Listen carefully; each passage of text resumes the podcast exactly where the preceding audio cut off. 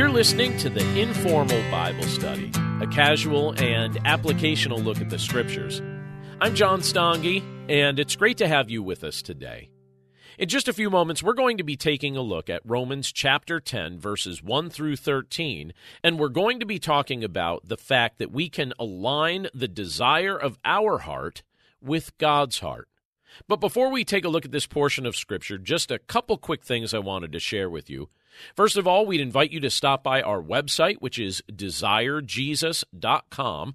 And on our website, you'll find a variety of things, including our blog and our podcast links and also our bookstore. We also have a link there for you to sign up for our weekly newsletter, which we send out each and every Tuesday. And we also have a contact link on our website for you to send us prayer requests if there is something that we can be praying about for you during the coming week. So, again, that's all at desirejesus.com, and we'd encourage you to stop by this week. Now, as I mentioned just a moment ago, today we're looking at Romans chapter 10, verses 1 through 13, and we're talking about aligning the desire of your heart with God's heart. Let's take a look at that together. Now, today we are in the book of Romans, and we're going to be looking at Romans chapter 10, verse 1 through 13. We've been looking at the book of Romans for uh, quite some time now, for the past group of months, and we're going to continue looking at Romans today and for the coming weeks. But today we're in Romans chapter 10, verse, starting with verse 1. And you'll notice as we look at this portion of Scripture, that we're in a section of the book of Romans where the apostle Paul is emph- eh, he's emphasizing the concept of salvation. And he's emphasizing what goes into salvation, what the Lord's doing behind the scenes that we don't always visibly observe, but yet this is how the Lord operates. And he also displays the heart of God as we, as we talk about these things in relation to salvation. And in this particular portion of scripture, we're going to be talking about aligning the desire of our heart with the desire of God's heart. And this portion of Scripture displays the nature of that desire. So, Romans chapter 10, starting with verse 1, this is what it states Brothers, my heart's desire and prayer to God for them is that they may be saved. For I bear them witness that they have a zeal for God, but not according to knowledge. For, being ignorant of the righteousness of God and seeking to establish their own, they did not submit to God's righteousness. For Christ is the end of the law for righteousness to everyone who believes. For Moses writes about the righteousness that is based on the law, that the person who does the commandments shall live by them. But the righteousness based on faith says, Do not say in your heart, Who will ascend into heaven, that is, to bring Christ down, or who will descend into the abyss, that is, to bring Christ up from the dead. But what does it say? The word is near you, in your mouth and in your heart. That is the word of faith that we proclaim. Because if you confess with your mouth that Jesus is Lord and believe in your heart that God raised him from the dead, you will be saved. For with the heart one believes and is justified, and with the mouth one confesses and is saved. For the scripture says, everyone who believes in him will not be put to shame. For there is no distinction between Jew and Greek, for the same Lord is Lord of all, bestowing his riches on all who call on him. For everyone who calls on the name of the Lord will be saved. Let's pray. Lord, thank you so much for the privilege to be able to look at your word together this morning. And thank you, Lord, for displaying the nature of your heart through the teaching that the Apostle Paul conveys here as your Holy Spirit inspired him to write these words down. And so, Father, we pray that as we look at this portion of your word today, that we would understand the nature of what it means to align our hearts with your heart, that your priorities would be the things that we prioritize, that, that your joy would be our joy, that your focus would be our focus. And we thank you, Lord, that you change our desires from what they would naturally would have been, and you develop them to be desires that align with your loving heart. So we pray that that would be one of the things that we take from this portion of your word today, but we pray that you'd speak to our hearts and our minds now as we look at this portion of Scripture together. And we pray this all in Jesus' name. Amen. So, as I mentioned, this week I had the privilege to be out in Wisconsin. And I've been out there several times during the course of my life.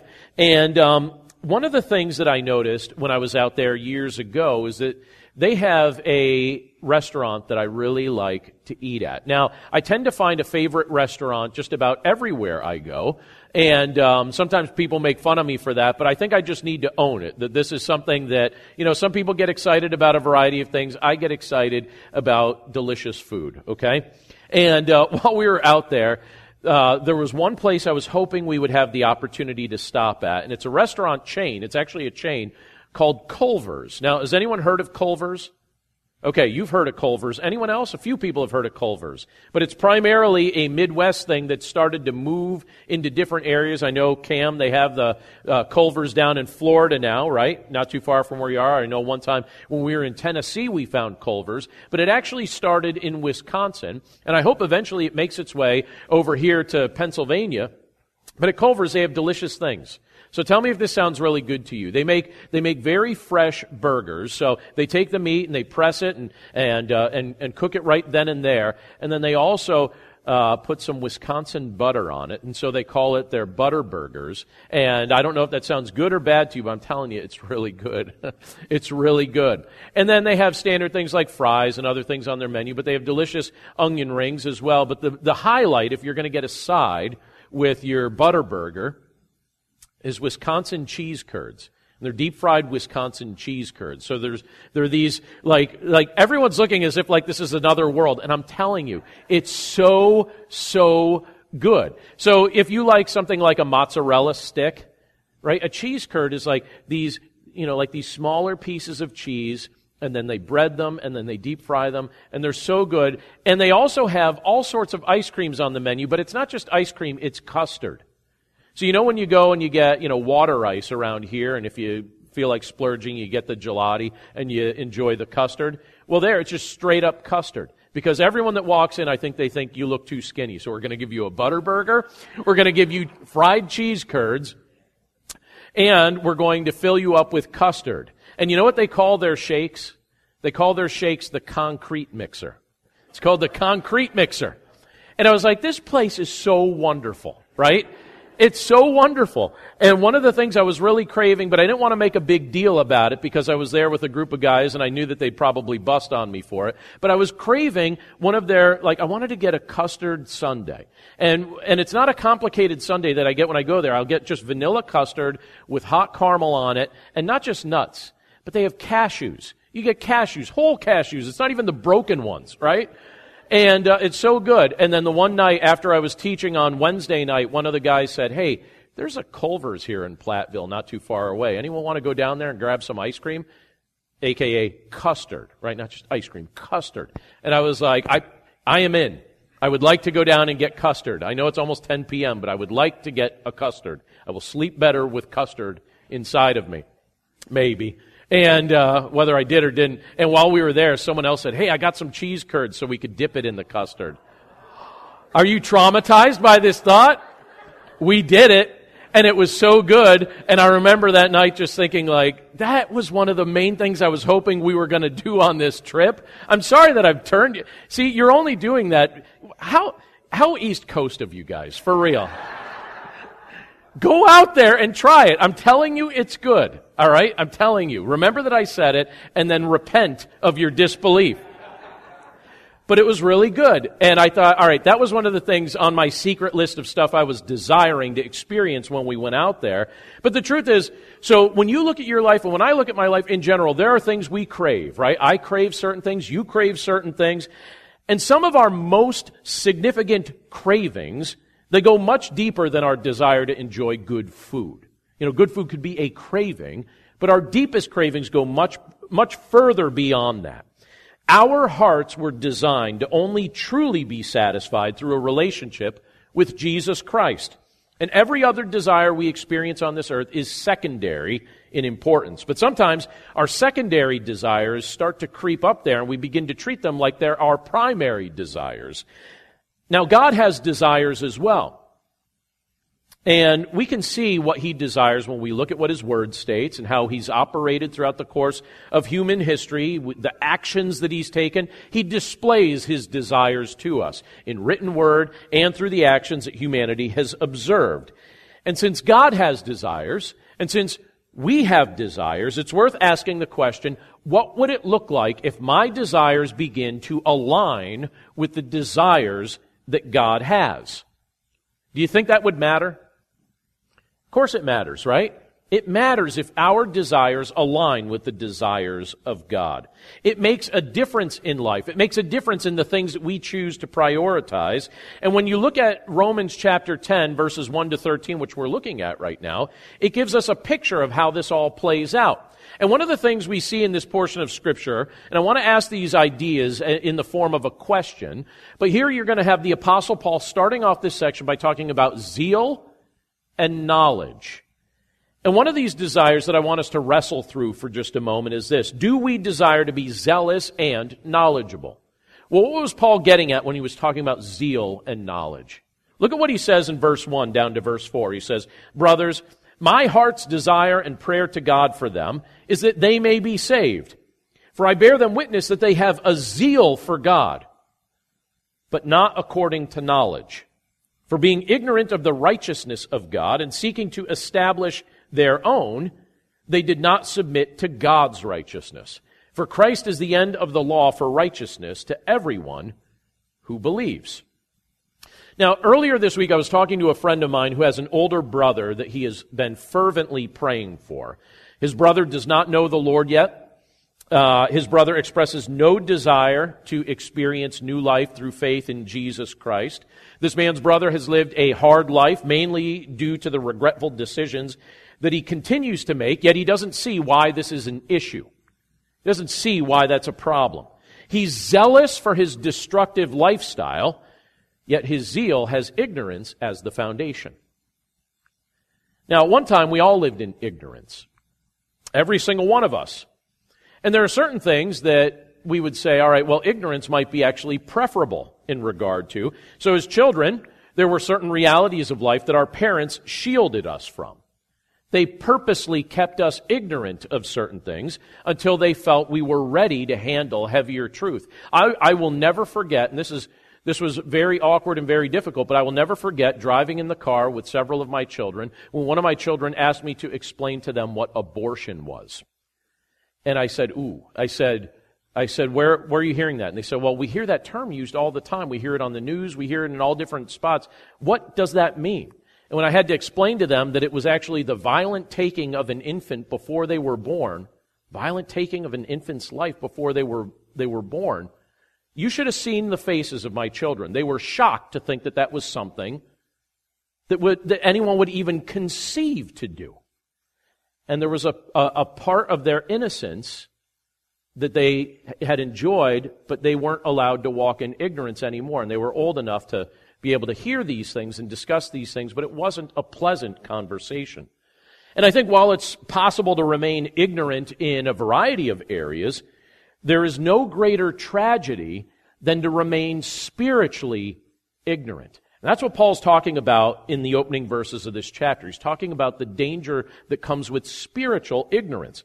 And Paul expresses the fact here that it was the desire of his heart to see his Jewish brothers and Jewish sisters saved through trusting in their Messiah, Jesus Christ. That's what he's talking about in these opening verses. He could see that his people were zealous for God, but their zeal was an uninformed zeal, and in some cases, a willfully ignorant zeal. Their zeal was not coupled with a true knowledge of the Word of God and a true understanding of God's redemptive plan for mankind. And so Paul described his people as being ignorant of the righteousness of God. That's how he speaks of, of his people in these opening verses. What does that mean? You know, as he's talking about them being ignorant of the righteousness of God. Because he certainly was not saying that they, that they were denying that God was righteous. You know, they knew that God was righteous, and Paul knew that God was righteous, but rather, what he was explaining here was that they didn't understand the nature of God's righteousness, and they also didn't understand how they could personally obtain it. They didn't understand the nature of God's righteousness. They didn't understand how they could personally obtain it. Instead, they were trying to establish a righteousness of their own through rules, through regulations, through laws and lists. Rules, regulations, laws, lists, trying to establish a righteousness of their own. But what they were failing to see was that true righteousness was fully available to them through belief, through trust, through faith in Jesus Christ. Now, this is a good word of caution for us, even in these opening verses that I hope we'll observe and, and I hope we'll appreciate, because it can be good to be zealous, right? It can be good to be knowledgeable. But it's best when our zeal is informed by a knowledge of God's Word. We want to be zealous, but we want to be knowledgeable as well. We want our zeal to be informed by a correct understanding, a knowledge of the Word of God. Since our behaviors are the fruit of our beliefs, we need to examine our beliefs.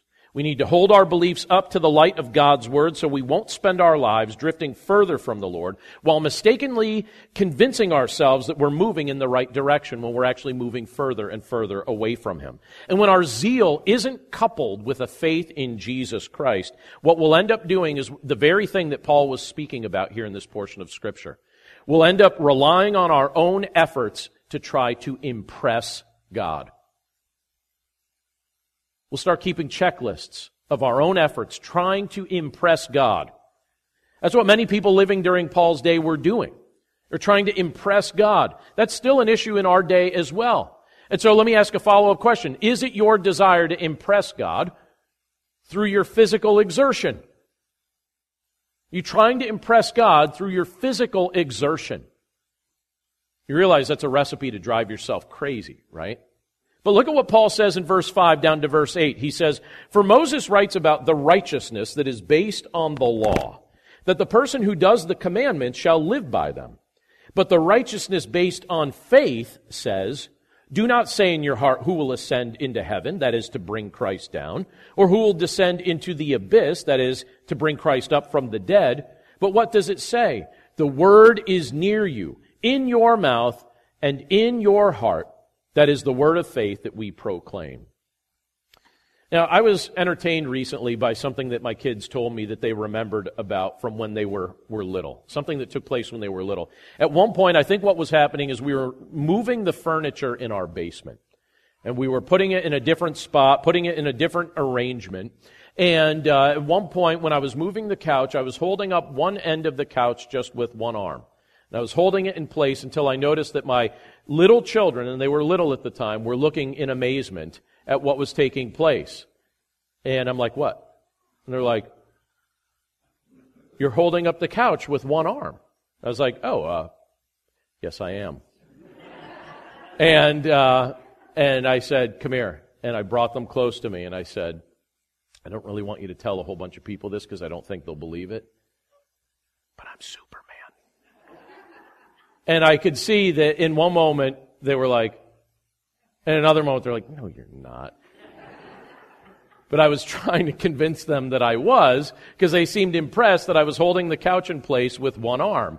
And then I tried to be really clever and like switch it and make it so like with just two fingers, you know, I was holding it. You know, I'm like, see kids, I could even do it this. Wait, okay. The, uh, you've seen enough. I don't want other people to know the secret, you know.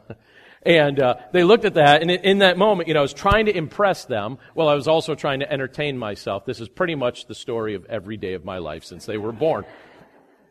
Now, God certainly impresses us, but do we have the ability to impress Him? Can something I do or something you do impress God? Is there anything that you or I could do who could truly impress? You know, anything that you or I could do that would truly impress the one who spoke the universe into existence and sustains all creation by his powerful word. Is there anything that we could know that would impress our all knowing creator? Is there any place we could go that would impress our om- omnipresent creator? Is there anything like that that we could do physically that would impress him? No, there's not.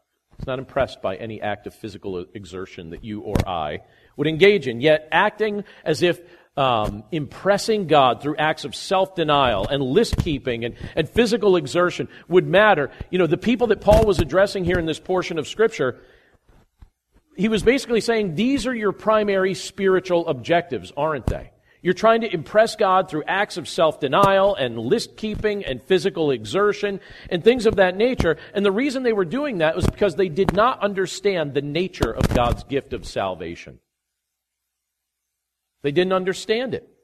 And Paul quotes from the book of Leviticus to drive his point home here. In Leviticus 18, chapter 5, there's a, a, statement that he quotes here in this passage when he's speaking of those keeping the commandments and obtaining life by them. Keeping the commandments and obtaining life by them. So there were those who believed that if they kept the commandments of the Old Testament law perfectly, they would live forever keeping the commandments of the Old Testament law perfectly and living forever. That was the guiding belief of many of the people that Paul was addressing here. And technically, if they had the capacity to do that, that would indeed be true. If you had the capacity to keep all the, the requirements of the Old Testament law perfectly, what would that say about you? Well, it would say you don't have a sin nature. Right? Because you'd have to keep them all perfectly, never breaking them even in your youth. And there were people during that era that believed that they could obtain righteousness, that they could impress God through keeping the law perfectly.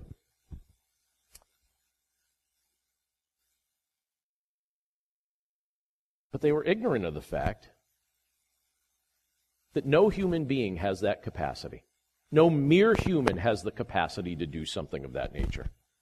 And so you have the apostle Paul, he tries to draw this out. Have you noticed how sometimes he uses broad statements and hyperbole to show how absurd some of the things that we as human beings tend to believe might be? He makes reference here to two impossibly impressive acts of physical exertion when he speaks about those who wanted to impress God through acts of their flesh.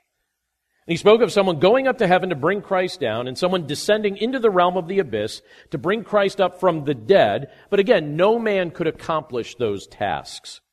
God the Father is the one who sent Jesus to this earth, and it was God who raised Christ from the dead. So even these acts of exertion would not have impressed God because this is something miraculous that only God Himself can accomplish. But rather, we're reminded here that righteousness can only be obtained one way, and that's through faith in Jesus Christ. And it's always been faith that pleased God. That's what pleases God.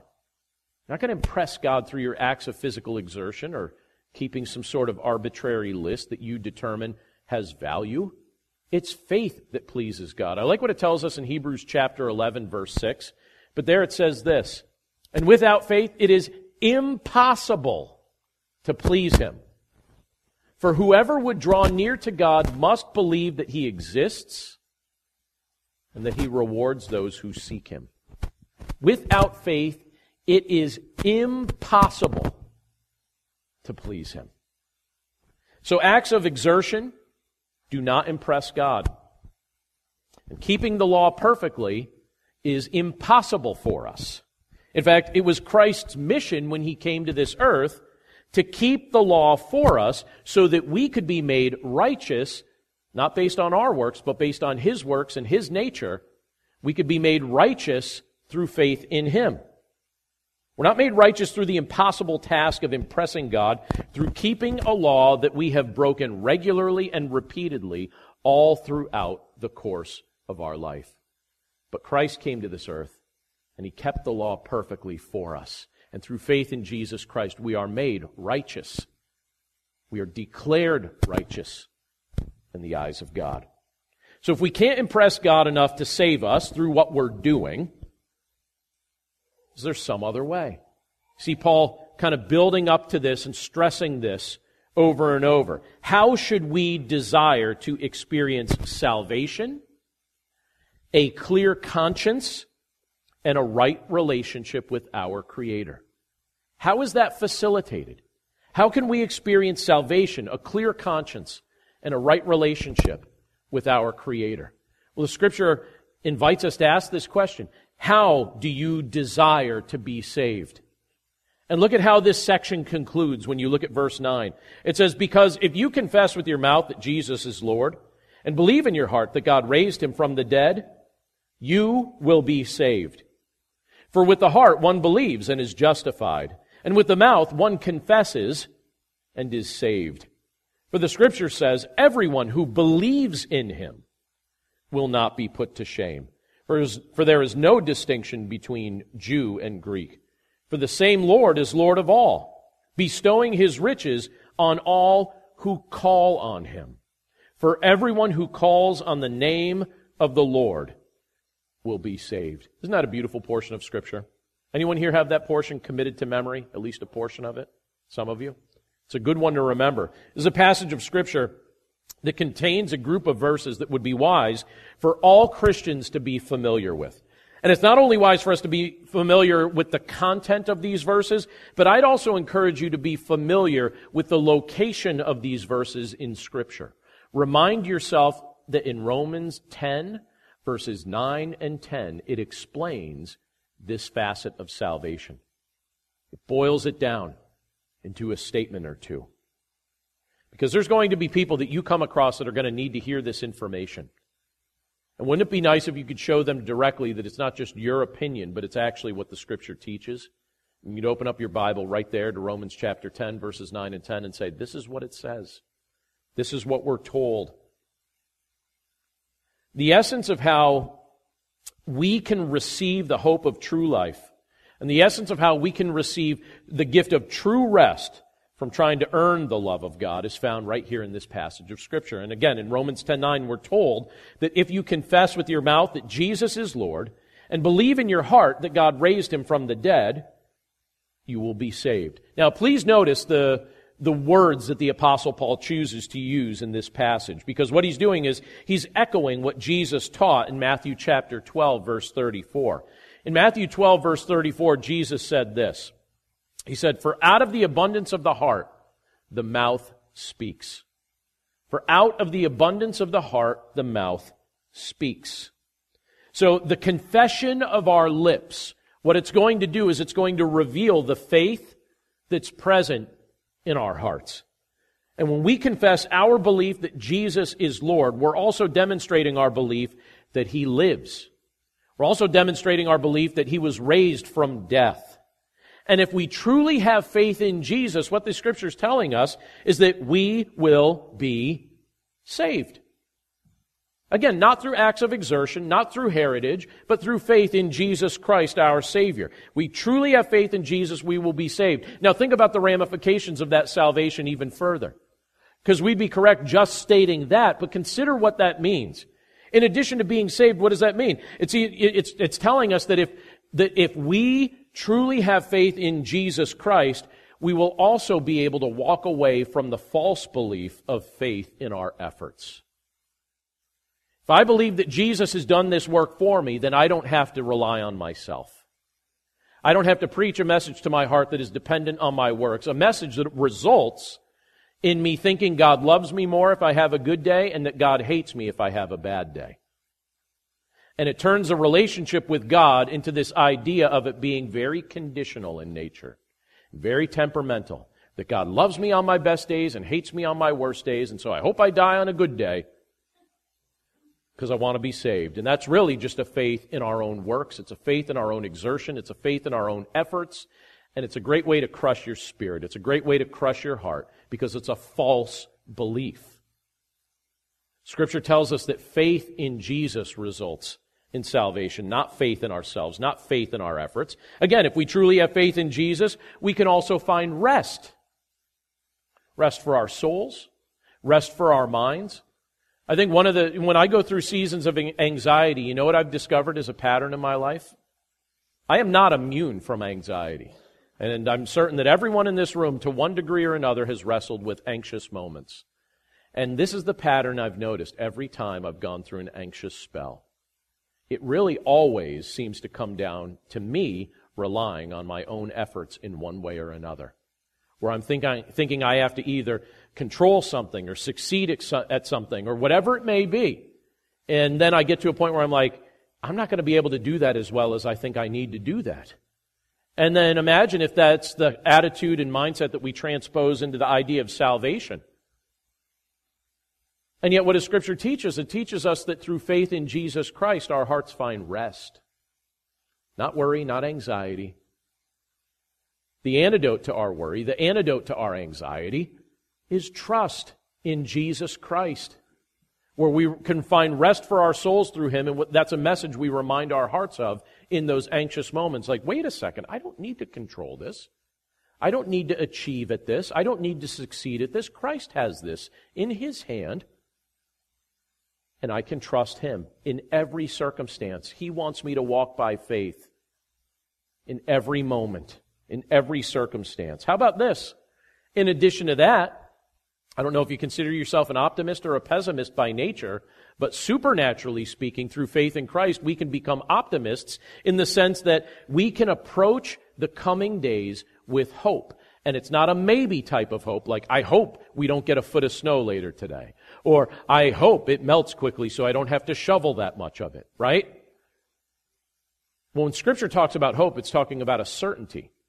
We could face the future with hope, knowing that Christ has secured for us everything that needed to be secured. And no matter what circumstance we may go through right now, we can always approach it with the mindset that this is only for a moment. It's only for a season. It will not last. I have hope that there's something better beyond this. This is all the fruit of genuinely trusting in Jesus Christ and confessing Him as Lord, believing in Him in our hearts. And Paul here tells us that everyone who calls on the name of Jesus will be saved. Whether your background is Jewish or Gentile, slave or free, educated or uneducated, what he's saying is true life will be yours through Jesus Christ if you call on him with genuine faith.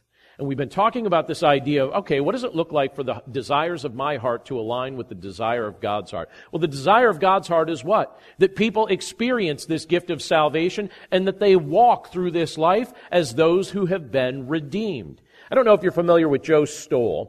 He did a lot of writing, he did a lot of speaking and preaching. He said something interesting years ago about the heart that I want to read for us as we finish up this morning. He says this Heart is used in Scripture as the most comprehensive term for the authentic person. It's a part of our being where we desire, deliberate, and decide. It's been described as the place of conscience and decisive spiritual activity. The comprehensive term for a person as a whole, his feelings, desires, passions, thought, understanding, and will, and the center of a person, the place to which God turns. Now, throughout the book of Romans, God's been showing us that the desire of his heart is the salvation of those who are lost.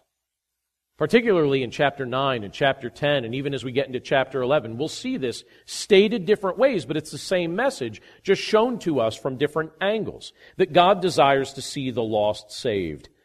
And as those who have received his gift of salvation, what he's doing is he's inviting us to align the desires of our hearts with his desire.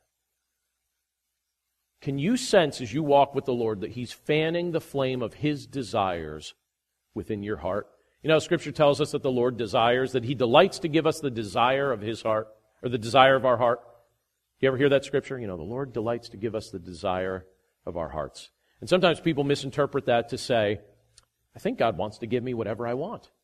And what we end up discovering is no, what God wants to do is align your desires with His desires so that you want the same thing as He does. And that's what this scripture is talking about. Fanning the flame of that. That we start to desire the same thing that God desires. Final question as we finish up this morning, and I want to show you one more slide. Somewhere along the way, the Lord's going to put you in the context where someone's going to need this hope explained to them. And just some food for thought. As the Lord's been fanning the flame of your desires becoming aligned with His desires in your heart, are you prepared to share that kind of hope? Your understanding of the heart of God with someone when the Lord grants you the opportunity to do that. Can I show you a highlight of some of the scriptures that we've already seen as we've been working our way through Romans that can help you to do that? Probably wouldn't be a bad idea to take a shot of this with your phone. But it says this in Romans chapter 3, verse 23. It says, For all have sinned and fall short of the glory of God. Reminding us that by nature we're all sinners. We've all fallen short of the glory of God. And then when we got into chapter 6, verse 23, it reminded us that the, it says, For the wages of sin is death, but the free gift of God is eternal life in Christ Jesus our Lord. What we earned was death, but Christ gives us eternal life as, as a gift. We jump back a chapter to Romans 5 8. It says, But God shows his love for us in that while we were still sinners, Christ died for us. And then what we looked at today in Romans 10 9 and 10, it says, Because if you confess with your mouth that Jesus is Lord and believe in your heart that God raised him from the dead, you will be saved. For with the heart one believes and is justified, and with the mouth one confesses and is saved. Don't be surprised when the Lord brings someone along your path, or many someones along your path, that need to hear that explained to them. And as we've been working our way through Romans, the Apostle Paul has given us a succinct and methodical understanding of the work that God's doing and the need for Him to do that work. Let's pray. Lord, thank you so much for your word and for the privilege that it is to be able to look at your word today and meditate on these concepts and meditate on these ideas. And Father, we're grateful for the fact that when we look at a portion of Scripture like this, we learn more about the nature of your desire. It's your desire to see the lost rescued and redeemed. It's your desire that Jews and Gentiles experience the gift of salvation. But you've made it abundantly clear to us that we're not going to earn it. We're not going to deserve it. It's not going to be some, through some act of physical exertion. It's not going to be through some uh, checklist that we keep to impress you that's going to result in us experiencing salvation. Because salvation is a gift. It's a gift that was secured through the work of your Son, Jesus Christ, and then blessed, then given to us as a blessing as we trust in Him. So, Father, we pray that we would trust in your Son, who is our sufficiency, who satisfies your wrath, who came to this earth and lived the perfect life that we could never live, who died on the cross to pay for our sin, who rose from the grave, defeating sin, Satan, and death, and who reigns forever and invites us to live and reign with him as we trust in him. So, Father, we pray that you would foster that kind of trust within us and that as our trust in you matures and grows, that we would be mindful of the fact that you desire to place people in our path who need to hear this very thing, who need someone to take the time to explain these details, the need for salvation, and the way in which you offer it through your Son, Jesus Christ. We're grateful, Father, for the fact that your word reveals this truth to us. We're grateful, Father, for those in our hearing today who have already received this gift. And we're grateful, Father, that those who have not yet received this gift have now heard this truth. So, Father, we pray that if there be anyone among us today who has never received the gift of salvation and learned what it means to walk by faith in your Son, Jesus Christ, we pray that today would be the day of their salvation. And we thank you again, Father, for reminding us of this truth from your word. We commit ourselves to you now, and we thank you for all of these things in Jesus' name. Amen. Thanks again for listening to this episode of the Informal Bible Study. As I mentioned at the start of the episode, we'd invite you to stop by our website, which is desirejesus.com, and be sure to check out all the resources we have available for you there, but also sign up for our weekly newsletter, and we send that out each and every Tuesday, and we hope it'll be an encouragement to you. But that's it for us today. Thanks again for listening. We hope you have a wonderful day and a wonderful week. And we look forward to catching up with you again right here next Monday. Take care.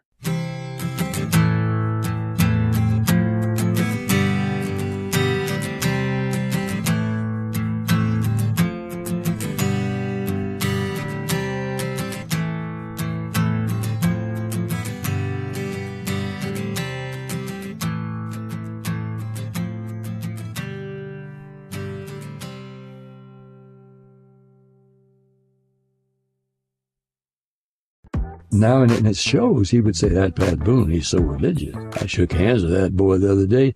My whole right side sobered up. and, and I would repeat that in my act. And I said, you know, it did. And then I'd go ahead and sing my song.